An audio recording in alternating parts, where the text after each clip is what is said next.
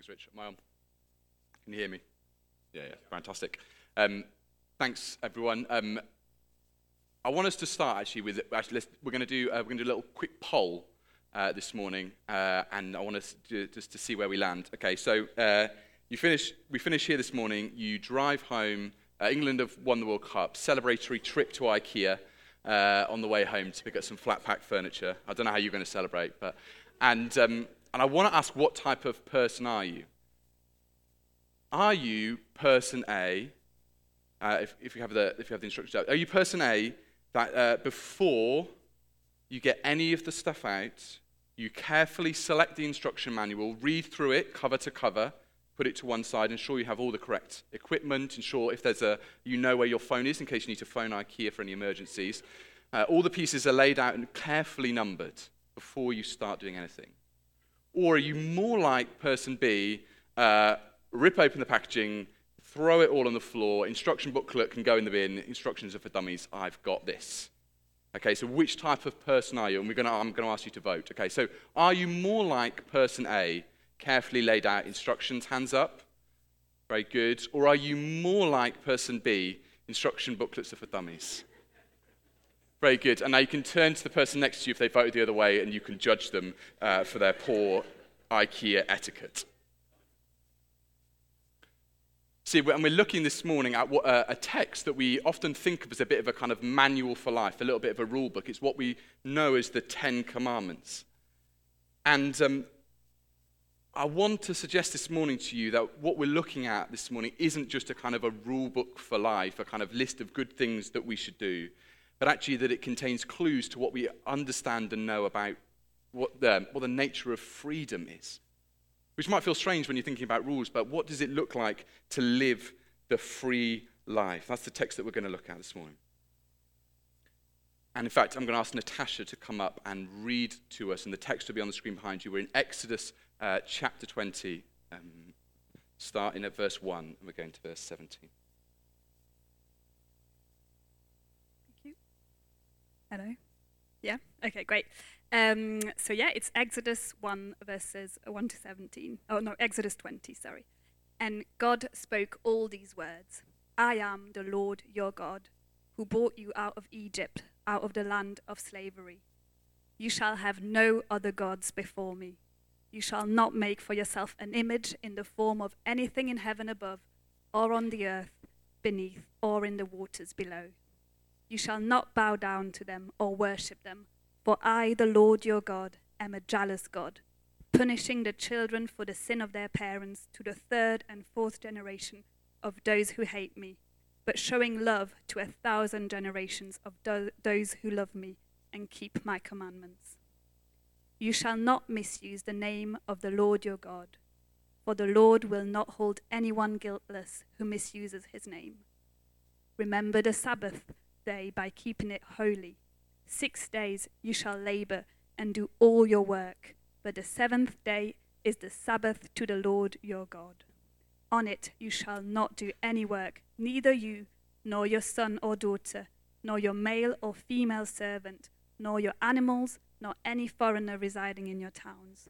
For in six days the Lord made the heavens and the earth, the sea, and all that is in them, but he rested on the seventh day. Therefore, the Lord blessed the Sabbath day and made it holy. Honor your father and your mother, so that you may live long in the land of the Lord, the land the Lord your God is giving you. You shall not murder, you shall not commit adultery, you shall not steal, you shall not give false testimony against your neighbor. You shall not covet your neighbor's house. You shall not covet your neighbor's wife, or his male or female servant his ox or donkey, or anything that belongs to your neighbor. Fantastic. Thank you, Natasha. So, the, the story, if, we, you've been tracking with us, we've been in the book of Exodus. It's the story of, of Moses and the people of Israel. And they start the story uh, in captivity. The people of Israel are captives, they're slaves in Egypt. And God delivers them out of slavery through the Red Sea. And they're on the way to the promised land. And a couple of weeks ago, we looked at um, with all the, all the kids in about God calling Moses up the holy mountain. God appears to his people, and then he gives them this list of, of, of commandments that we come to know as the Ten Commandments, which are about what it looks like to live as God's free people. And when we think about rules, the reality is, I know I kind of put you, I made you kind of choose one or the other, and some of you felt really comfortable doing that. But honestly, our relationship to our relationship to rules or laws, boundaries, however you want to call them, is for all of us complex. So, like, just uh, example, examples. So, um, a few years ago, when Beth and I were dating, we went to this wedding. It was a bit of a posh do, and there were some signs on the grass that's, uh, next to the grass that said, "Do not walk on the grass." So I see the sign, follow the rule, and walk carefully along the path. To my horror, I turn behind me to see Beth seeing the sign not as a kind of a rule to be followed, but an invitation to be broken, and she is sauntering across the middle of the lawn. But actually, when it, it came to COVID 19, it, kind of uh, it flipped a little bit, and Beth was, um, was pretty conscientious, stuck to it rigidly. And while I'm not saying I kind of like, you know, flagrantly disregarded the, the law or kind of drove up to anywhere to get my eyes tested, I probably had a generous interpretation at points, if I'm really honest with myself. And so the reality is, we, we have this complex relationship to rules. And so when we see a list uh, like this before us, my guess is you've probably got one of two instincts. The first is you start to scan the list and you're like, okay, how many of these can I tick off? Yeah, I've never murdered anyone. Uh, uh, no, never committed adultery. I was stealing. Listen, why I wasn't stealing. I kind of borrowed it for longer than I should have. Uh, false testimony. Uh, the white lies count? And you kind of morally tot yourself up. How am I doing? And you kind of give yourself a score out of 10. Or the second instinct you have is you look at this list and you're like, why are we looking at a bunch of rules? I thought you said this was going to be about freedom. What's this got to do with it? Why should I follow all this list of rules that are in this old book? What's this got to do with me? And see, both of these initial instincts fall short uh, in helping us understand the freedom that we ultimately are looking for. And freedom's a massive thing in our culture. We've gone to war over freedom. The Second World War is fought over Nazi tyranny. The, uh, what became known as the War on Terror, uh, George Bush called it Operation Enduring Freedom. When we came out of COVID, July the 19th, 2021, all the front pages splashed, it's Freedom Day, kind of the end of all restrictions when we uh, came out the EU, regardless of how you felt about it, the festival was called Freedom Festival. We want freedom for ourselves and for our culture. It's a huge deal. And we see two options for us, often presented. The first of these is what I call just do you. You do you. John Stuart Mill, he's a, a famous political philosopher, hugely influential. He said this liberty or freedom consists in doing what one desires. Freedom is this ability that I have to do what it is that I want to do with my time, my money, my possessions. Don't let other people tell me what to do. Don't let society or institutions, traditions, or religion tell you what to do with your life. You do you. Look inside your heart and follow your desires. That's where freedom leads to. And we see this in the way that, um, uh, the way, and if there's, um, and there's a couple of dancers in the room, so you'll probably kind of correct me on this one, but we see this in the way in which we treat dance. So, Rich, can I invite you up? Yeah, I do, mate. okay, so in a, in a traditional uh, in a traditional society or in ballroom dancing, you kind of you learn the moves. That's it, Rich. Very good. We've learned the moves, and we move in sync with one another and sync with the rest of the room. Not the best example. Maybe we'll find someone else. But thank you, mate. We could have we, another go. We could have another go later. Uh, if maybe you've watched them like Pride or Prejudice or Bridgerton or something, and you see them all in the room together, and it's not about kind of self-expression. It's about them following the moves and learning from one another and moving in sync. It's not about the individual choosing what freedom looks like. Whereas if you've kind of, if you've ever seen me on a, a dance before, it's all about self-expression, the freedom of moving. And again, if you've ever seen me at a wedding, you know that wasn't a joke. That's actually how I dance. It's about me doing me. It's about me getting to choose how I express myself. And that's the plotline of pretty much every Disney movie. If you've seen The Greatest Showman, there's this scene uh, where the two, uh, the love interests, and they come from kind of different class backgrounds, and they come together and they sing this, this song, You Be the One That I Was Meant to Find. It's up to you, it's up to me. No one can say what we get to be. Why don't we rewrite the stars tonight? It's up to you, it's up to me. We look inside of our hearts. Don't let society tell us who it is that we get to, um, what it is that we get to do, even who we get to love. Don't even the, even the very nature of the cosmos, the stars can get rewritten if we follow our inner desires.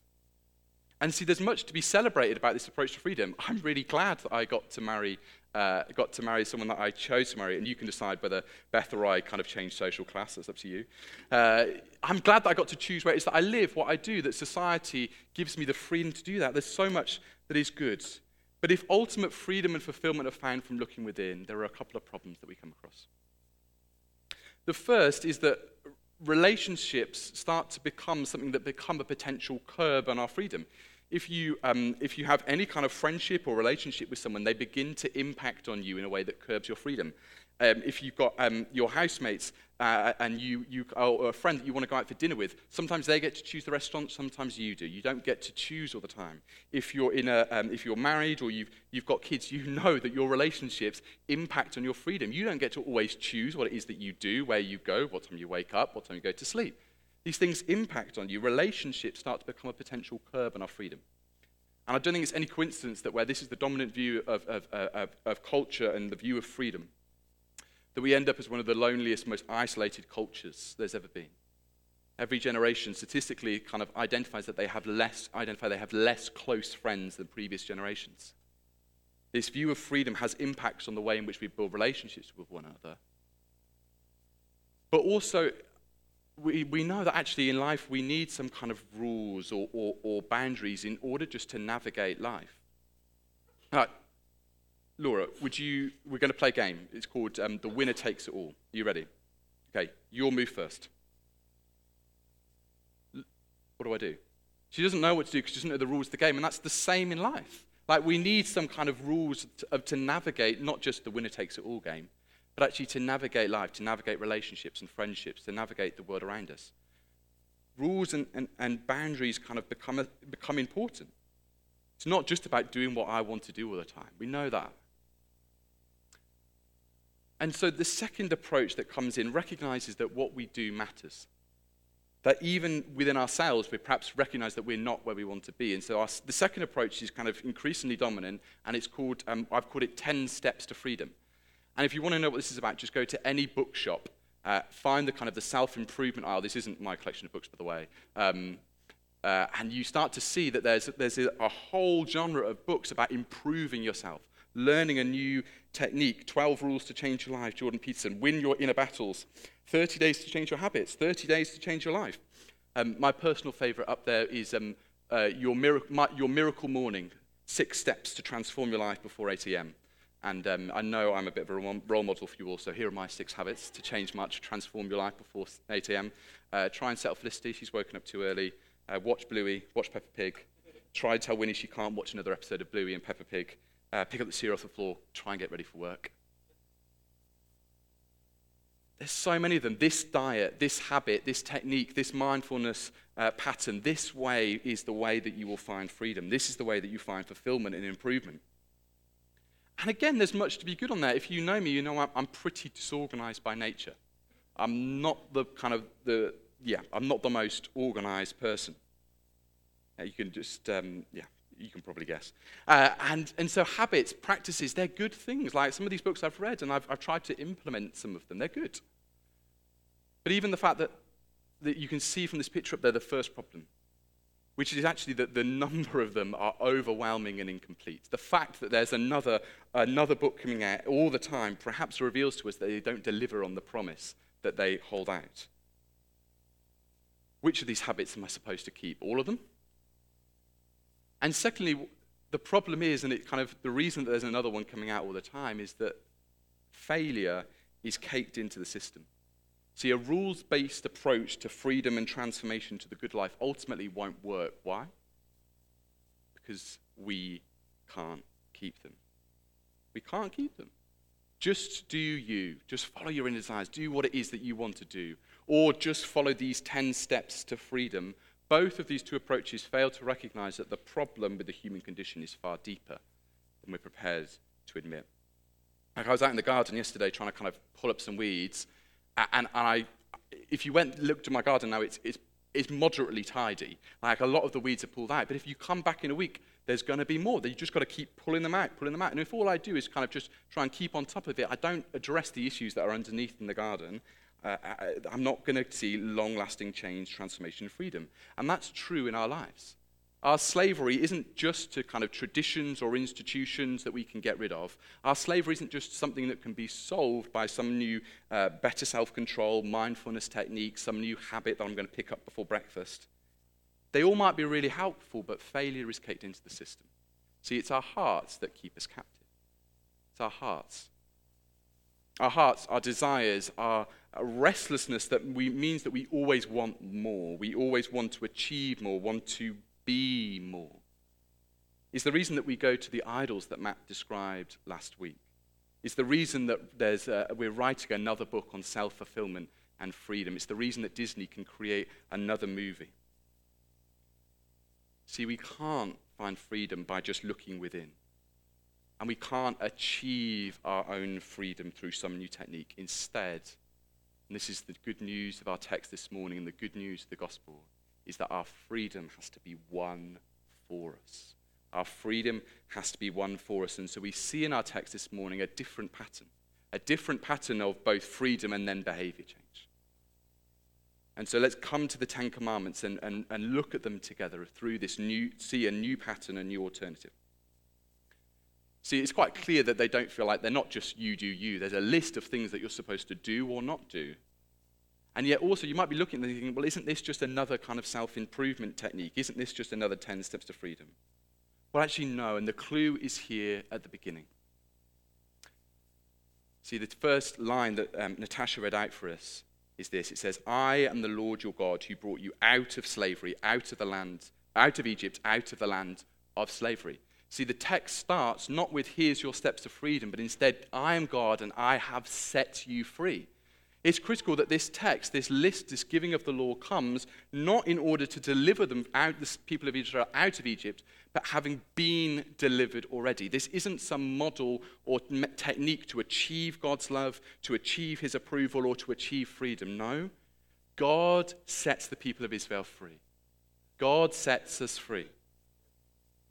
And so the text goes on you've been set free, so don't go back to Egypt. Don't go back to slavery. The first two commandments about having no other gods and having no idols are there because of the reality that Matt talked about last week that our idols, those things that we go to, that we give ourselves over and above God, the things that we look to for deep meaning and significance, they offer us freedom, but in reality, they want to rob us of it.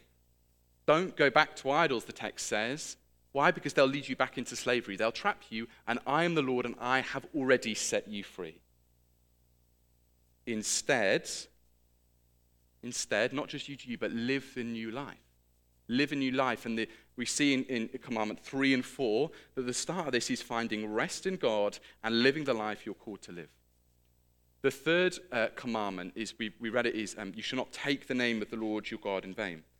And often we think that's about, um, about blasphemy, kind of not cursing, not saying God's name uh, wrongly. But I want to suggest that's perhaps not the best understanding of the text. I'm not saying that's not important, but I think there's something deeper going on. The word to take is actually means to bear or to lift up. And Carmen she's an Old Testament scholar, she observes that the other time that this phrase, bear, the bearing of names, occurs in Exodus is a few chapters later in Exodus 28 where Aaron, who's Moses' brother and, a, and he's a priest, he bears the name, the same word, bears the name of the sons of Israel uh, on his uh, breastplate. In this context, it means to represent, to wear the name on your chest. To, uh, Aaron is representing the people of Israel. And God, when God calls us to, repre- to bear his name, in, do not bear his name in vain, what he means is to represent me well to represent me well. See, imagine you went into, um, you went into Tesco's and uh, when you walked in, the, the, the, the, shop assistant is kind of rude or disrespectful, says, no, none of that here.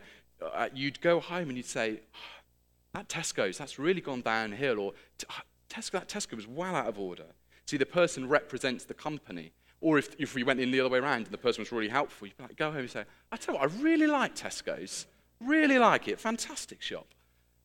See, the, the, the, person wearing the name of Tesco's on them, they represent, they represent the company. And in the same way, the people of Israel, when, they, when God says, do not, do not bear my name in vain, what he's saying is, represent me well. I've called you to be free.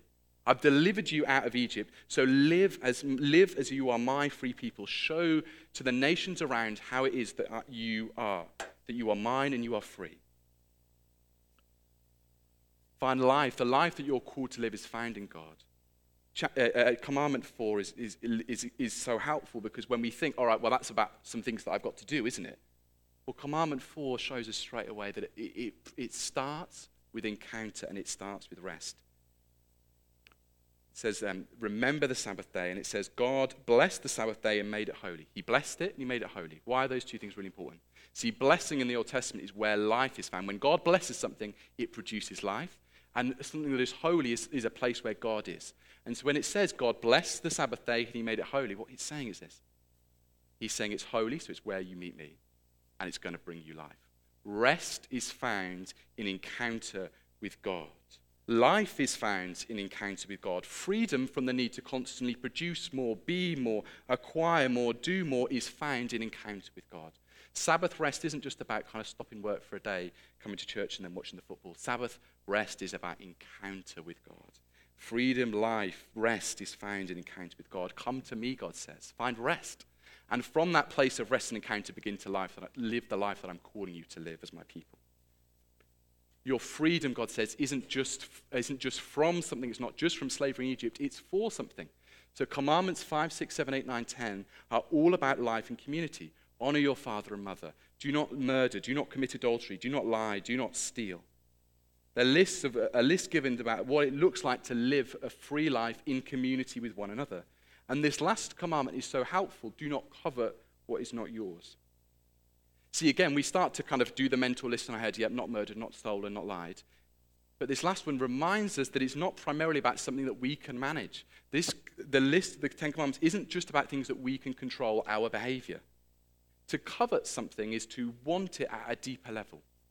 It's the heart again. See, it's about this a desiring what is not yours. I wish, I wish I had their career. I wish I had their looks, their parenting style and patience, their house, their money, their hairstyle. I wish, I wish, I wish, I. And see, what this gets at is that you're not free to love your neighbor as yourself if you're still held captive by your coveting heart. If you're still just always desiring what isn't yours and what your neighbor has, you're not free to love your neighbor. And the final step in this, in this different pattern is so good, is such good news. It's such good news. I don't know whether you've, when you've seen kind of pictures of, of Moses in the Ten Commandments, if you've ever seen them, they look like this. And, and Moses has got these kind of, um, this list of, of, of, of commandments. I'm going to write around. And you're like, why has he got two tablets? And it says in the text that there's two tablets going on. And so often I thought, well, what is it? Is it just Moses has got some really big handwriting? He couldn't fit all the 10 on one, so he had to go onto his second sheet. Is it Maybe he's just up the mountain. There's only kind of small tablets up there. What's going on? Why is there two tablets? Well, see, the way that you made an agreement in the, in the ancient world is that you, um, you, uh, you had, oh, can't do this, twisting, multitasking, my worst skill. I'd fail that commandment. Uh, you, had, you, you wrote down two copies. You had two tablets because you wrote down two copies. And when I make my agreement with Rich about how it is, our covenant about what it is to, to live together, I give Rich one copy and I take the other copy, and he keeps his and I keep mine. And we look and we keep a record of them to know that both sides are going to keep the, keep the agreement.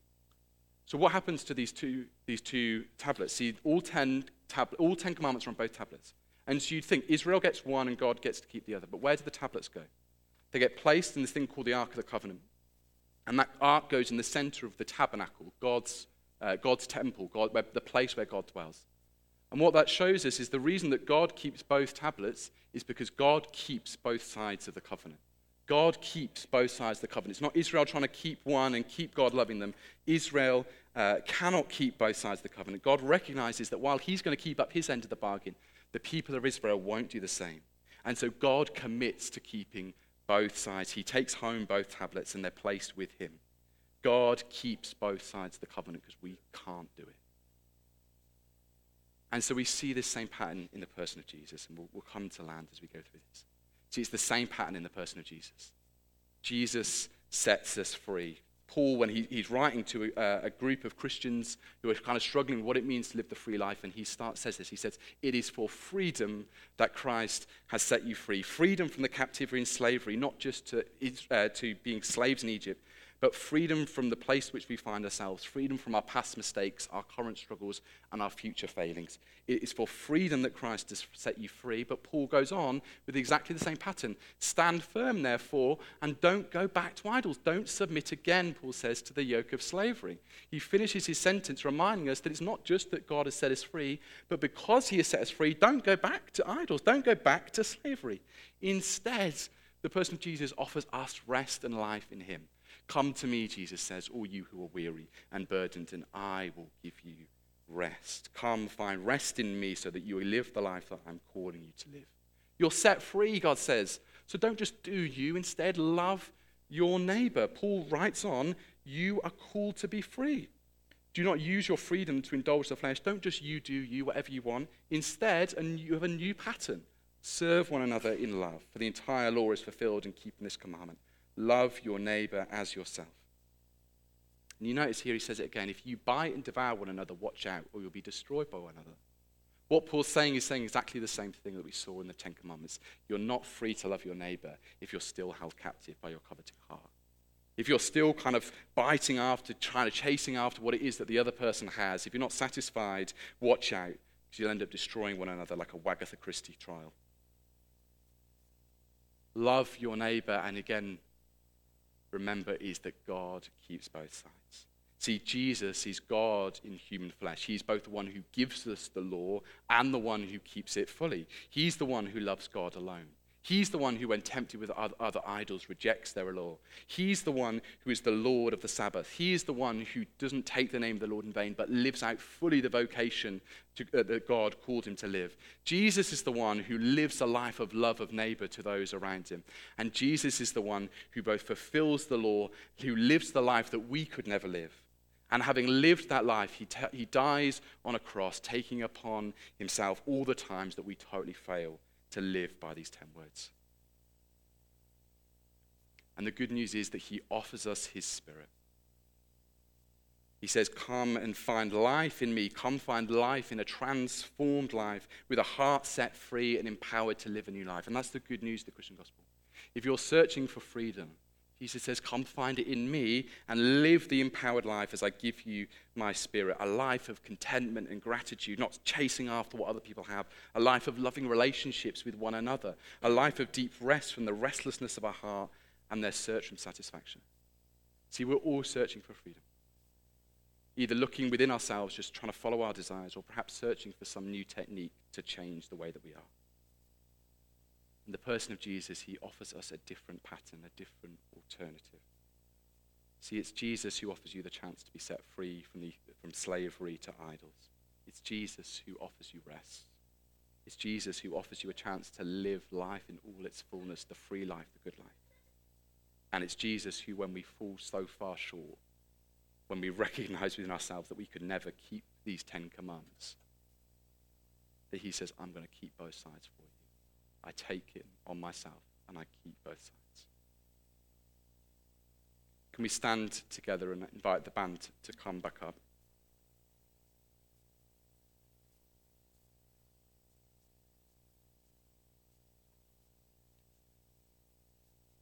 We're going to take communion uh, in a moment, and communion is a meal that we share together that symbolizes so much of what we've talked about this morning. It reminds us that God has been set free. Communion is, is a meal that celebrates the life, death, and resurrection of Jesus, the, the, uh, the events in history that mean that we can be set free. Communion is a, is a meal that reminds us that we pledge allegiance again to God. As we come to the table, we say, I'm in. I'm not going back to idols. I'm in.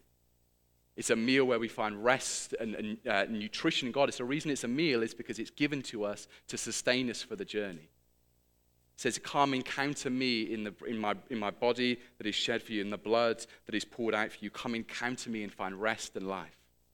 It's a meal that we take together as, as, as, community. We don't kind of take it on our own, our homes. We take it as community because we're reminded that we are wanting to love one another, that God has called us to a community that we're called to follow Him.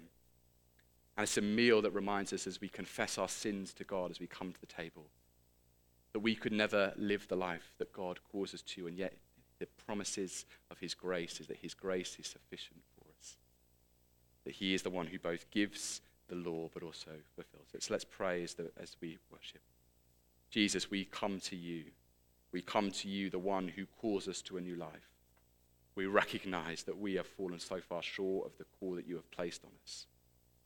And yet we hear again your invitation to come to your table, to come to find rest and sustaining power in you to receive your spirit again, to transform our hearts, to set us free, and to live. And we thank you for your grace that is with us every single day. Amen.